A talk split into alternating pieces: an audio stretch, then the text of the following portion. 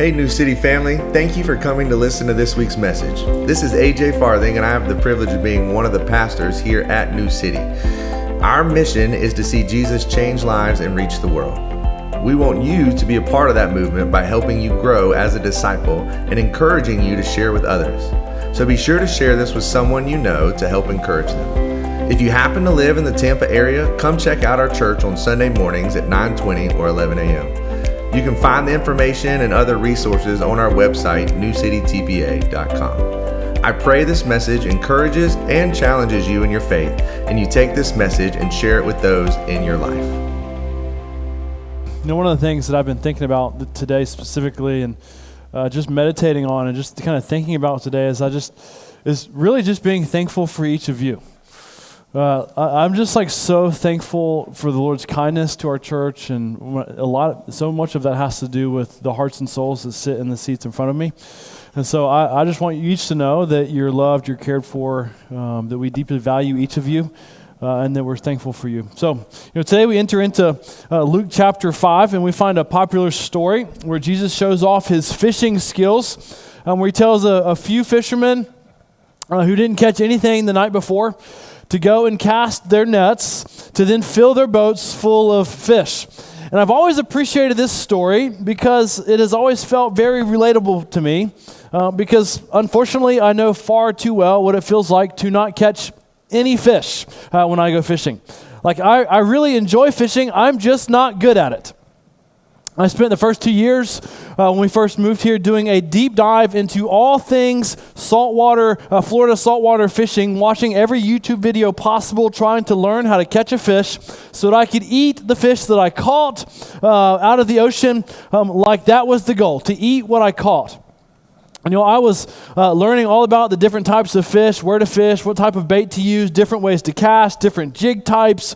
Um, I was even putting into practice in our little neighborhood pond to try to get better, um, trying to learn all the different moon and tide cycles. I was following all the fishing trends. I was getting up at 5 a.m., driving about an hour to the beach, set up shop on the beach, fishing for a few hours just to catch absolutely nothing. Um, and still to this day, I have still never caught uh, what I've caught out of the deep blue Florida Sea. I even got to the point, I was just desperate, uh, realizing I needed a boat. But we weren't a place to buy a boat, so I bought a paddle, or I got a paddle board for Christmas one year. Uh, started hunting for fish on a paddle board because I saw people on YouTube doing it. Seemed like a good idea. Um, lots of fun, not very effective. Um, I even told a guy uh, about my struggles and my desire to catch a fish to eat what I caught. He said he had a boat uh, that he had, he fished often and he um, caught fish every single time. Um, he went and he knew all the best spots. He kept up with all the fishing trends. He knew it all. He even had one of those little fish finder thingamajigs. Uh, and I went fishing with him and we got totally skunked. Um, I'm pretty sure it was the first time ever he ever got skunked on his boat. Um, and and y'all, I, I just found our story today uh, encouraging because these guys in our story, they were professional fishermen and they too got skunked, uh, which makes me feel not so bad about my own fishing skills. And so, yes, I do find this story very personal, uh, very relatable, and dear to my heart. But I also have to say, as I say all of this, um, the reason this story is so great and personal are not because of my fishing woes. Um, as much as I uh, try to let this story make me feel better about my own, uh, uh, how bad I am at fishing, um, we also have to say this is a great fishing story, but not because of fish. And also, uh, the whole story, it ends with two boatloads full of fish, which is totally unrelatable to me. Um, but all that to say, the reason this story is so great is because in this fishing story, we see Jesus just totally alter a person's life. Like we're going to see Simon Peter go from an ordinary fisherman to being called by Jesus to be a fisher of men. And as we look at this story, uh, we're going to see that this is not just Simon Peter's call, but this is also our call, leading us to our main idea for today, and it's that God transforms us into fishers of men. And if you're new to the Bible, um, or maybe you've never heard this, I, I, get it. This, this kind of idea can sound kind of funny. In fact, uh, when I read this to one of my kids this week, one of my kids found this hilarious, picturing this a little bit more literally and laughing at the idea of going out fishing uh, for people with a fishing pole. It is kind of a funny concept. I'm not a meme creator, but I think there's some probably there's some good memes that could be made out of this. Um, but I think we get what Jesus is saying here When Jesus says we are to be fishers of men, what he means is he calls us to be people to go out and gather more people into the kingdom of God. It's a call towards evangelism. It's a call to share our faith with others. It's a call to bring those who, whom we love and those around us. It's a call to bring them to Jesus.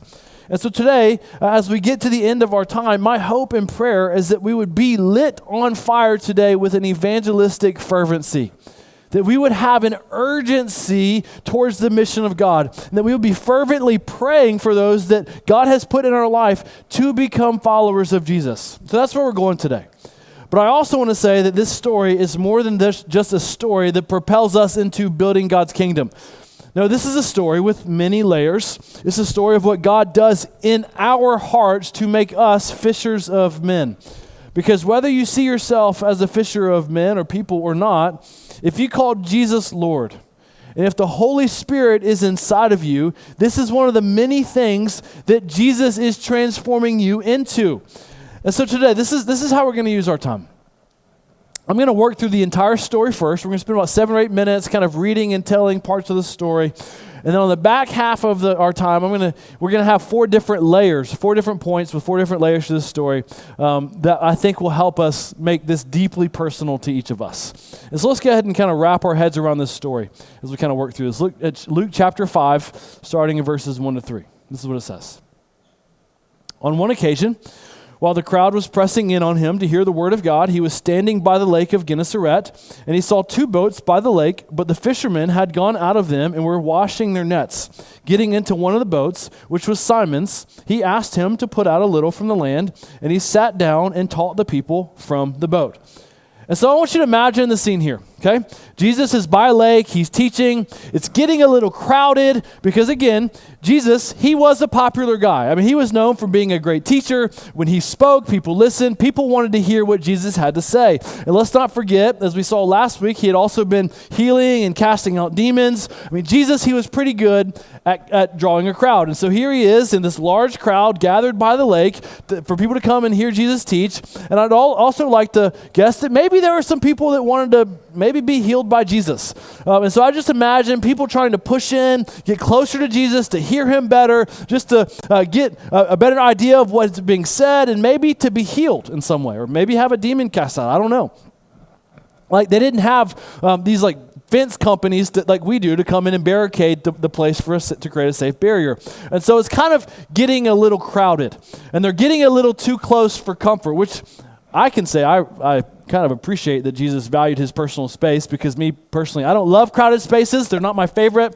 Um, so Jesus, he gets uh, his personal space. He gets on a boat that he sees next to the water. He gets on the boat and lets the water kind of be his barrier. Uh, some have said maybe the, the water helped kind of be a microphone. I don't know, uh, between him and the crowd.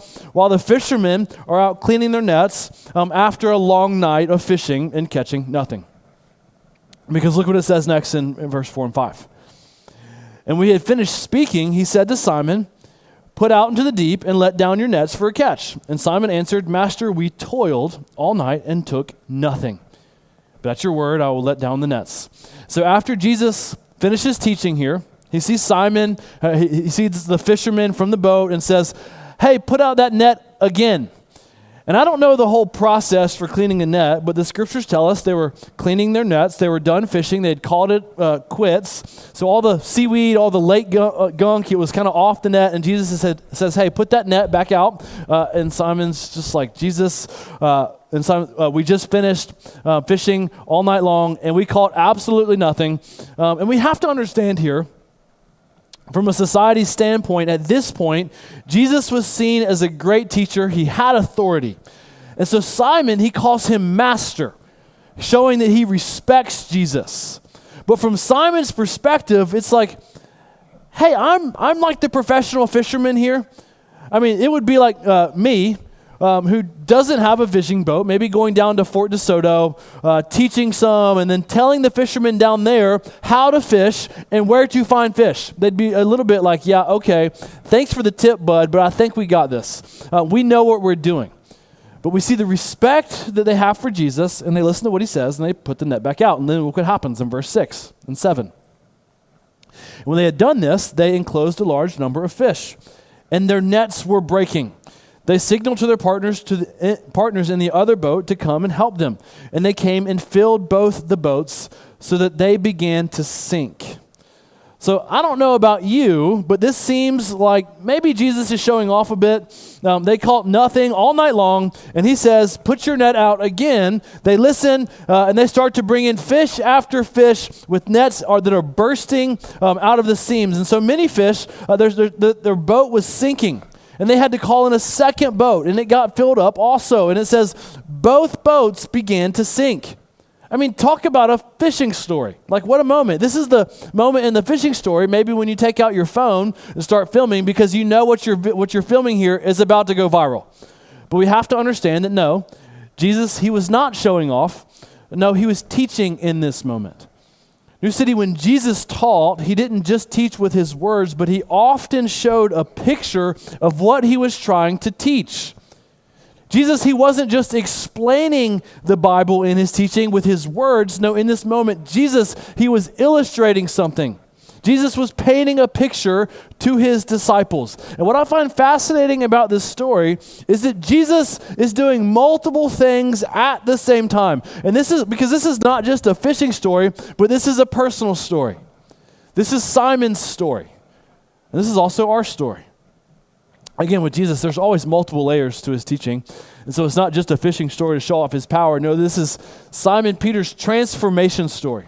This is Simon's calling. This is Simon's story that puts him into a new direction because look what happens next in verse 8.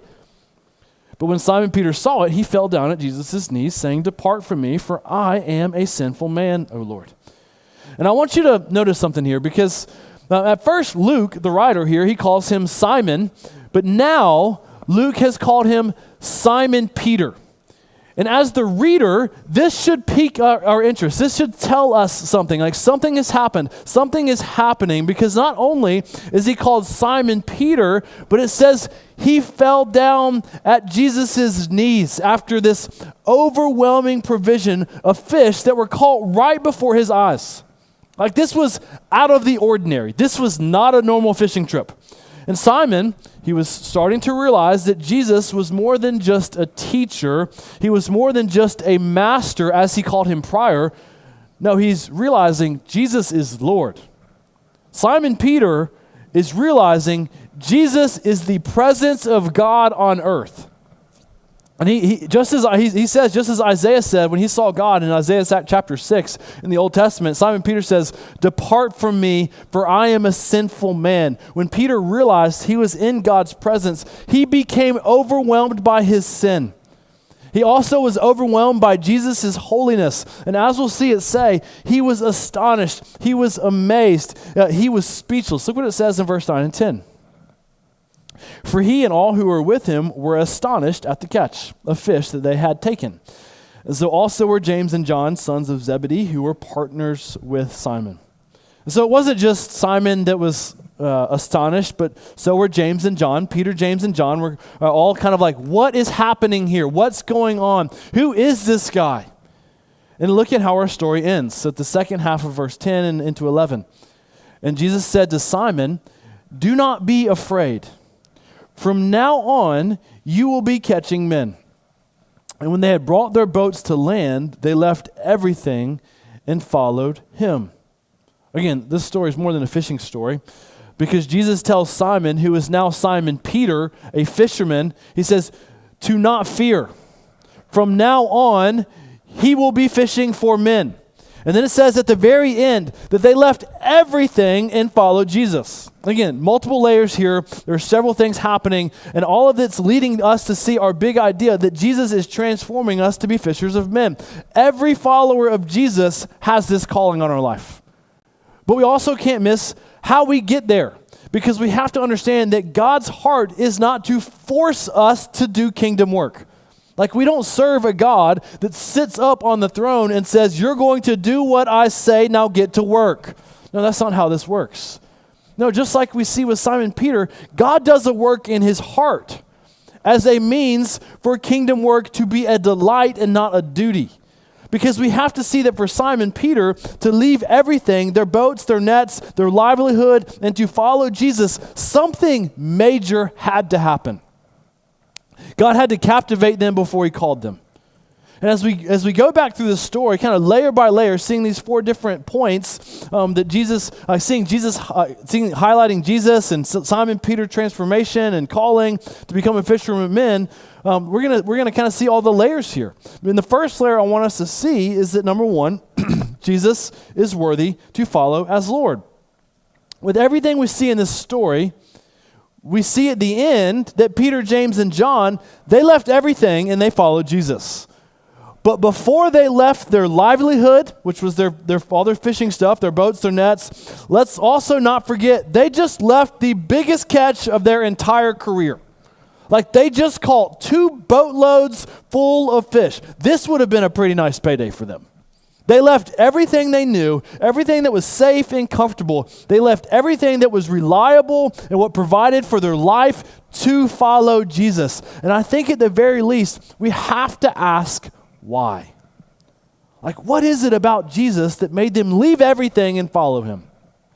I mean, it would be like uh, being offered your dream job that you spent your entire life chasing after, uh, studying for, get, and then getting it, and then saying, No, Jesus is better than that.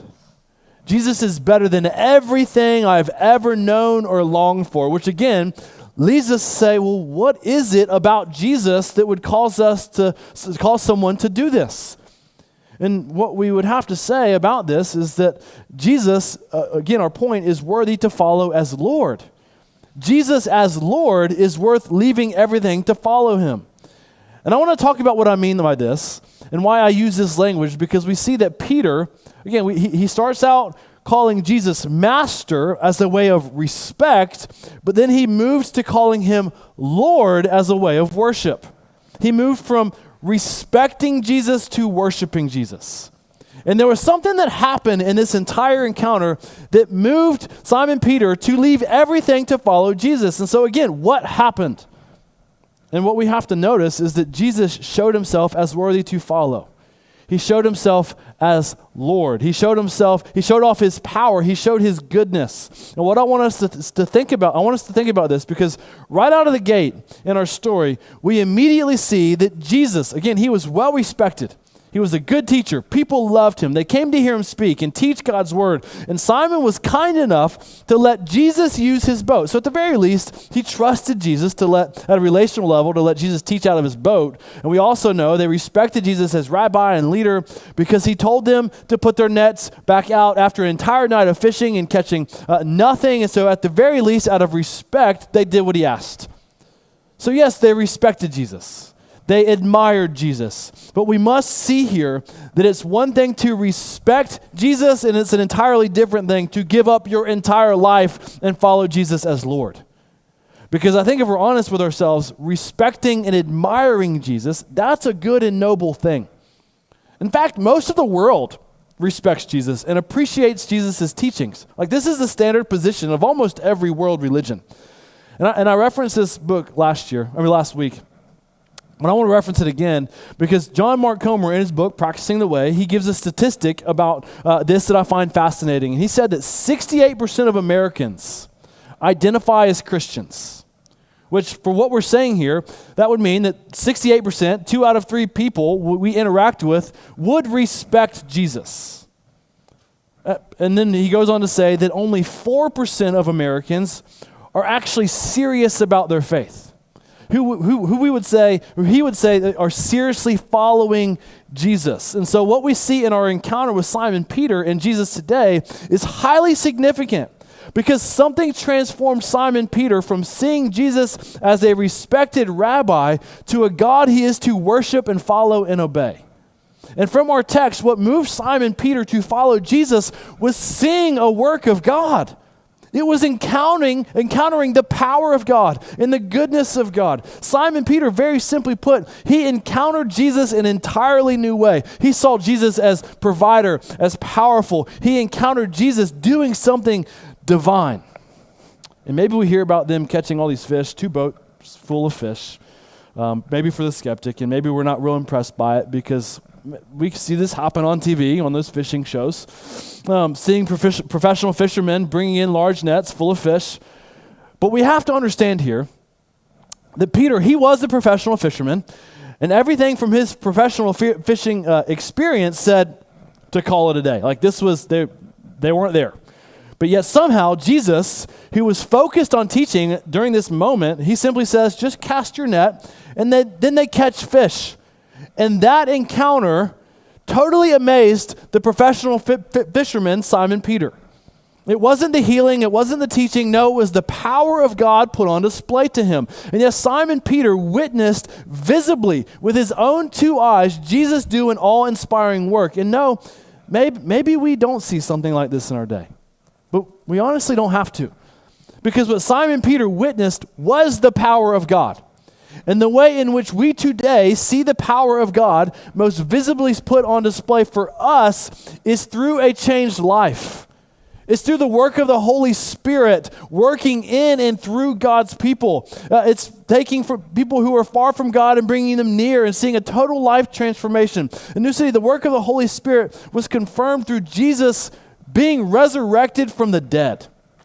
Again, us today, yes, we pray for miracles and we believe that God can do mighty works in, our, in front of our, our two eyes. But following Jesus as Lord is not dependent on what God does, but rather on what He's already done. The confirmation of our faith that shows that Jesus is worthy to follow is the fact that Jesus lived, died on the cross, and rose from the dead. It says, uh, our, our, when we believe in Him, our sins are paid in full and we're forgiven. We're free. That's the gospel. The power of God that moves us to follow Jesus as Lord is found in the resurrecting power of Jesus. It says today, in Christ, we get a whole new, brand new start. And when we encounter God through prayer and through the word and in community, God begins to do a work in us and to transform us. And so, my question today, out of this first point, is simple Do you simply respect Jesus, or is Jesus the Lord of your life? who is worthy to leave everything and to follow him. And I have no doubt that if Jesus is Lord, who is worthy to follow, we'll see what happened, we'll see happen with us, just like we see happen with Simon Peter. God will change us and he will transform us. You know, life change, it doesn't happen through giving Jesus respect. It comes from being in awe of him and worshiping him and following and obeying him. Which leads us to our second point. Again, yes, Jesus is worthy to follow as Lord, but then number two, Jesus calls us to follow him. Because again, it's one thing to know that Jesus is worthy to follow, uh, but it's another thing to actually follow him. Again, they left everything and followed Jesus, but th- they left the biggest catch of their entire life. I don't know what they did with all the fish. I guess they just left it in the boat and walked away from it and followed Jesus. And why? Because they didn't just uh, say Jesus was, was Lord, but they believed it. And they, they, they lived their life following, like following him, and they, they believed what they said. They realized what Jesus had to offer was far greater than anything the world has to offer. Again, it's one thing to respect Jesus, but it's an entirely different thing to sacrificially follow Jesus as Lord of our life. And I want you to notice they followed him after he said that he would make them fishers of men. Like, God's mission and grand purpose, it was starting to come to fruition here. And the very first thing they did was simply to follow the way of Jesus. Like their first step in the grand mission of God was to put away their old life and to follow Jesus into the new life. And if you've never done that, if you've never trusted in Christ, I want to, I want to offer that to you today. You can begin following Jesus today. Because when we talk about building the kingdom of God and being fishers of men and gathering people into the kingdom, like we're going to talk about today, yes, this is all of what part, a part of what God calls us to, but the order of this is so important.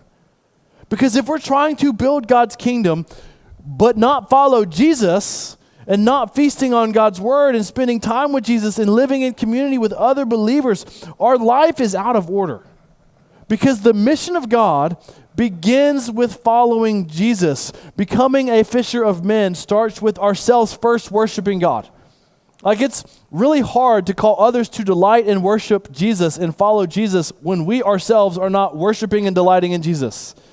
Our first prayer every day as followers of Jesus should be God, uh, should not be, God, what can I do for you? But rather it's to say, God, I'm just here to worship you. Because when we come to Jesus every day through prayer in the Word and feast on God's goodness, being transformed by God's Word, like we talked about last week, and seeking to follow Jesus, when we do that, the resulting fruit, the byproduct, is wanting others around us to see the same thing. Like evangelism and sharing the gospel, it's not, to, it's not, it's not supposed to be this dutiful response to, of something we're forcefully commanded to do. No, being a fisher of men, it comes when we delight in Jesus, see the goodness of God, and just regularly and daily remember how good God is. And then just try to show others the goodness we ourselves have seen and benefited from. And yes, evangelism, it is absolutely a spiritual discipline. It is something that we're called to do. It's a discipline for us to foster, but it's also not intended to be an obligation, but rather an act of worship. Seeing, seeking to advance the kingdom is just a byproduct of following Jesus, which tells us step one in building God's kingdom and becoming a fisher of men and women is not to share the gospel. No, step one is always to worship Jesus and follow Jesus. Which leads us to our third layer in the text, number three, seeing Jesus works in us and through us. Again, God wanted to do a work in Simon Peter's life, and he also wanted to do a work through him and see him become a fisher of men. But before God called Simon to follow him, before he gave him a task and purpose, Simon Peter had to first see Jesus as Lord. Before God used Simon Peter, he had to first begin to transform him. And I want to be clear that yes, God can use us at any time and in any way, at any place. And yes, our life, it is an ongoing surrender to Jesus. The Christian life is a day after day, resurrendering our life uh, to the Lord over and over again. But I do want you to notice that Jesus wanted Simon Peter to see him as Lord and he wanted to, him to be astonished by Jesus and to follow him before he made him a fisher of men. And the reason I bring this up is because I know how uh, easy it is to want a divine mission and a God given purpose for our day and for our work and for our family. But when Jesus doesn't first give us, like, He doesn't first give us a God ordained task to do, but He's what He's what He's saying is that He first gives us a God to worship and to follow and obey. He tells us to follow Jesus so that we can become like him. And again, the reason I bring this up is because I also know as followers of Jesus today, like we can love the mission of God. We can love the idea of building God's kingdom and advancing the gospel and seeing the lost saved and seeing people baptized and coming to Jesus. Like, this is the stuff that gets us excited and we get fired up about this, and we should. There's something incredibly special and powerful of a life being changed by the power of the gospel. Like the, the, the, scriptures tell us that the angels rejoice in heaven when people profess faith in Jesus. But the hard reality that I think is easy for us to forget is that in order for that to happen, God often first has to do, have, has to do a work in our own heart. Yes, it's fun to see other people live on mission and share the gospel and to see baptisms, but we also kind of know living on mission and sharing the gospel and being fishers of men, like Jesus tells his disciples, it can also mean that we may have a few long, toilsome nights where maybe it feels like nothing is happening, just like the guys fishing in our story experienced in, in real fishing. New City, being a fisher of men and women and building God's kingdom, it's not a cakewalk. No, it's a sacrifice. It can be toil and challenging. And in order for us to be prepared for the labor of being fishers of men, God often has to do a work in us to prepare us for the task before us. And honestly, the reality is God never stops working in us, it's a lifelong process. But what we also know to be true is that if God is going to make us kingdom builders, that go out and gather lost people into the kingdom of God by proclaiming the gospel and seeing the lost saved. It's going to happen by us regularly encountering Jesus and worshiping Jesus, and then God also pruning us and putting us through challenges and purifying our hearts and lives and us going through the process of becoming more like Jesus. I mean, just think. Think about this. If Simon Peter had caught a bunch of fish, the night before Jesus taught, and he didn't go through the challenge of getting skunked and fishing, not catching a thing, toiling all night long. I don't want to speak too much for him, but I wouldn't be surprised if what Jesus did just didn't have the same effect. I mean, just think if Simon Peter just caught a bunch of fish and filled up his boat, and Jesus said, Go cast your net and fill up his boat some more, I, th- I like to think that maybe Simon Peter would have maybe been unimpressed. Kind of like, Yeah, I just did that also. But the fact that he went through an entire night of struggle and toil, it made those two boatloads of fish an awe inspiring event. It sent him falling down to his knees in worship and awe. New City, we can't lose sight of the beauty of the struggles that we face in building God's kingdom. And believe me, I know it is a lot easier to say that when you're not in the struggle. Because when you're in the struggle, it is just awful, it's terrible, it's toil, it's painful, it's not fun. But when we're going through the refiner's fire, there is something incredibly special that God is doing in those moments that are preparing us for the next kingdom assignment. The struggles and the troubles that we face in kingdom ministry is part of the labor and part of the hardship that produces sweet kingdom fruit. Like when you have a friend or a family member, maybe a coworker, maybe that you've been praying for investing in and having hard conversations with and, and, trying to encourage and build up and sharing your faith with, sharing the gospel with them for months or years. Like that's a labor of love that at times can be a struggle. But those struggles and frustrations, God uses those for good to help us become more like Him, like Jesus. In New City, I have so much confidence in saying that evangelism and advancing God's kingdom is just as much for our life as it is those that we're ministering to. Like, if we never stepped out in faith and share our faith or seek to live on mission and advance the gospel, we are missing an incredible benefit that is produced in us. Like, without a doubt, when I look at all of my greatest personal seasons of growth as a follower of Jesus, most of them are tied to advancing the gospel and seeking to build God's kingdom in some sort of way. I mean, church, God's plan for our life is not to be on the sidelines of the kingdom of God and observe, but to get into the game and to be fishers of men and to advance the kingdom of God. But in order to get for us, in order for us to get off the sidelines, God has to do a work in our lives. And I don't know what this looks like for each of our lives because everybody's life is different. And, and we need wisdom in every single cir- uh, circumstance and situation. But maybe Maybe we have to say no to, to a good thing so we can invest more in a person's life who doesn't know Jesus. Or maybe it's the exact opposite in your life. Maybe you know a lot of people who need Jesus, or maybe they're bringing you down, and maybe they're not encouraging you. And possibly this is a season of life where you need a deeper community of believers to help you follow Jesus. I mean, whatever it is, what I know to be true is that when we're building God's kingdom, it's going to come with labor and sacrifice and toil and struggle.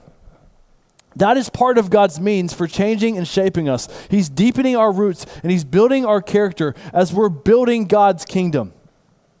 And again, I, I get it.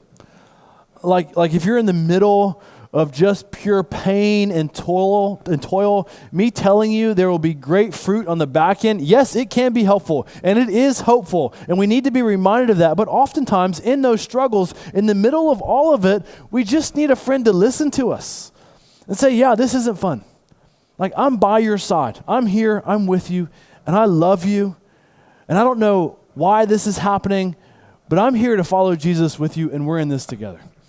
But all that to say, let me just ask the question if the people that we're wanting to follow Jesus, what if God wants to do a work in us first in order to get the gospel to them? I'm just saying, God's plan is to reach your neighbor, is to see your coworker and your classmates come to Christ. But in order for that to happen, God may need to do a work in our heart, in my heart, in order to change us, to get the gospel to them. Maybe it's overcoming fear. Says, Fear not, for I'm going to make you fishers of men. I mean, y'all believe me, I know sometimes it's just a lot easier to not engage and to keep to ourselves. It's often a lot easier to not initiate and to uh, invest in more relationships. It often feels safer to not pursue new friendships with lost people because of the danger of being rejected or maybe the danger of feeling uncomfortable and getting out of our comfort zone. Y'all, these are the types of sacrifices it takes to see the lost saved and the kingdom built. We have to wrestle with this. Because, the, because proclaiming the gospel and advancing the kingdom of God, it's not optional as a follower of Jesus. But the catch 22 of this, at, at, the exact same time, it's also not intended to be done out of duty or obligation, which again, why our first two points for today uh, of being a, a, a worshiper and a follower of Jesus are vastly important. And when our hearts are lit on fire for Jesus through worship, and we're simply walking with Jesus and following him, when that is first, uh, the reality of half the world living and dying without hearing the, the name of Jesus, it then becomes a God given calling to get the gospel to the ends of the earth. When we're overwhelmed by the love and grace of God, the overflowing response is to want others to know the same love and grace so that we can become eager to share with our lost neighbors and friends and coworkers. I mean, when we think about how good God has been to us personally, and, and, we're moved to worship out of His Word and thinking about the hope and peace that we personally find in Jesus, like figuring out ways to reach the 3 million people in the Tampa Bay area or 50,000 college students and uh, USF and all the young professionals that are flocking here trying to figure out their life, and then all the families and empty nesters. Uh, when we're living a life of worship, when we're living a life uh, full speed ahead for Jesus and all of God's goodness, then living on mission towards this end, it's invigorating, it's exciting, and it makes every hardship and sacrifice that it will take seem like just a small annoyance in God's grand rescue mission. I mean, just think. Most of the people that we interact with don't understand that doing good works is not how we get into the kingdom of God. That's not what makes us a Christian. Doing more good than bad, that's not, that's not how it works. Attending church, reading our Bibles, praying, serving, attending groups, none of that gets us into the, into the kingdom of God. That's not what makes us Christians. The only thing that will get us into the kingdom of God is believing in Jesus, and that's it. It's when we proclaim the life, the death, and the resurrection of Jesus, and we believe uh, that it is true and decide to follow Jesus. That's what gets people into the kingdom of God. That this is our mission and message that God has given us to proclaim. And, church, this leads us to our last point, number four. Jesus calls us to be fishers of men. And I get it. I get it. When we talk about evangelism, it can often seem scary. And if you're new here, or maybe just a skeptic to Christianity, I mean, it, this can seem maybe like an icky sales strategy. And please hear me, it's not. You have to understand if we believe that we have life changing news that has totally altered our life for the good, why would we not want others to know about it? In fact, maybe we would say it, it might even seem like uh, it might be mean to not tell anybody. But for the Christian in the room, I think it's easy to think of evangelism being maybe best suited for the entrepreneurial type, maybe thinking of door to door evangelism or engaging with just total strangers. And yes, that type of evangelism, sharing the gospel with total strangers, it's good, it's needed. We should do it because it pushes us towards boldness and it's a good way to get the gospel to a bunch of people. But we also have to understand that there are multiple ways to do evangelism and to fish for men as Jesus calls us to do. And, and one of the best and most effective ways to be fishers of men are simply just through our already established relationships, personal relationships, our family, friends, coworkers. It's the people we've built trust with and established relationships with. I mean, if we just look at the landscape of our church and the 33 people that we've baptized over the past four years, a vast majority of them have come through family, friendships, and personal relationships. And a lot of them have happened just through a simple invitation to church and getting plugged into the life of our church and building relationships with people. Y'all, inviting people to join us here on Sundays is one of the most effective ways and tools in our cultural context, context to get them to a place to hear about Jesus. I mean, one of the reasons we have moved to two services is to create more space for more people. And again, every time, every Sunday, we see an open seat. That is a reminder to invite a friend could we all fit into one service? Most Sundays, yes. Some Sundays, it would be kind of tight. But because we want to expand our net to reach more people, we've created space for every person to be able to invite a friend. You know, a simple invitation could change a person's life. Let me just think what could happen if every week, every person extended one simple invitation to church? Y'all, it only takes one invitation for them to hear the gospel and to be saved. But again, there's so many ways for us to be fishers of men. Now, I know a bunch of people who have come to Christ through people inviting them to church. I know many who've, who've, who, heard, who heard the gospel from a total stranger and, and, shared, and they, they were saved. And I also know there are a lot of people like me who came to Christ through someone spending hours and hours with me and showing Christ and explaining the gospel to me about a hundred times over a two year period. And, and, you know, I personally lean towards just relational evangelism, inviting people to church because I just, I honestly just think it's more effective in our cultural context. But do you know when I'm the most effective in my own personal and relational evangelism? That's when I'm regularly in a reoccurring, disciplined rhythm uh, of going out on campus or at the ball field or in my neighborhood or at the grocery store with the intention of just telling someone about Jesus when I personally am praying every day for gospel opportunities and to not let me go through the day without sharing the gospel and telling someone about Jesus, even if it's a total stranger, when I'm doing that, you know where I tend to be the most effective and have the most opportunities? It's with the people I already know. It's with the people I have established relationships with. I mean, again, just dream with me. You know, there are well over 200 people that regularly attend New City Church. And we have over 100 people in city groups that meet throughout the week. I mean, what could God do if over 200 people are praying the simple prayer every single day, praying, God, just give me an opportunity to tell someone today about Jesus? God, give me an opportunity to share with someone, anyone, about the goodness of God that is found in Christ. I mean, what could it look like if we each prayed that prayer every day, maybe just for the month of February, or maybe even just this week? Again, just dream with me. What could happen if we each got into a weekly rhythm, maybe every single Saturday, praying, God, who would you want me to invite to church? You see, the message of Jesus is the message of hope and healing and freedom. And we are called to cast our nets wide and see people brought into God's kingdom to find this hope and healing, to find the peace that comes with Jesus. This is kingdom building. We invite people into the hope that we find in Jesus' kingdom. But what we can't miss when we're out fishing for men is that we don't just tell people to get into the boat. We don't just cast our nets to see them give their life to Jesus and then move on to the next. No, the call for everyone is to not just accept Jesus, but to follow Jesus. This is true for the brand new Christian and this is also true for the person who's been walking with Jesus for over 50 years. Y'all, our call today and every day is not first to be fishers of men. No, our first call is to follow Jesus. It's to simply come to Jesus, to come to his word, come to him and, and listen in prayer, and just simply say, God, here I am. Jesus, help me follow you today. And I can't help but think about this story.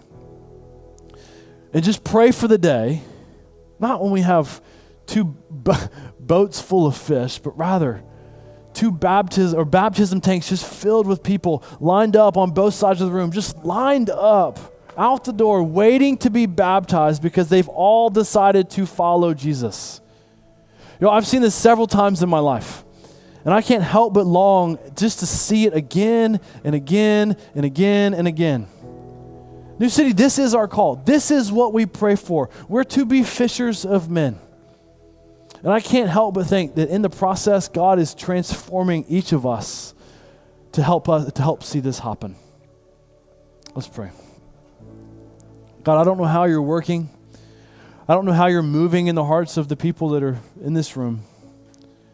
But God, I know that the Holy Spirit is living and active.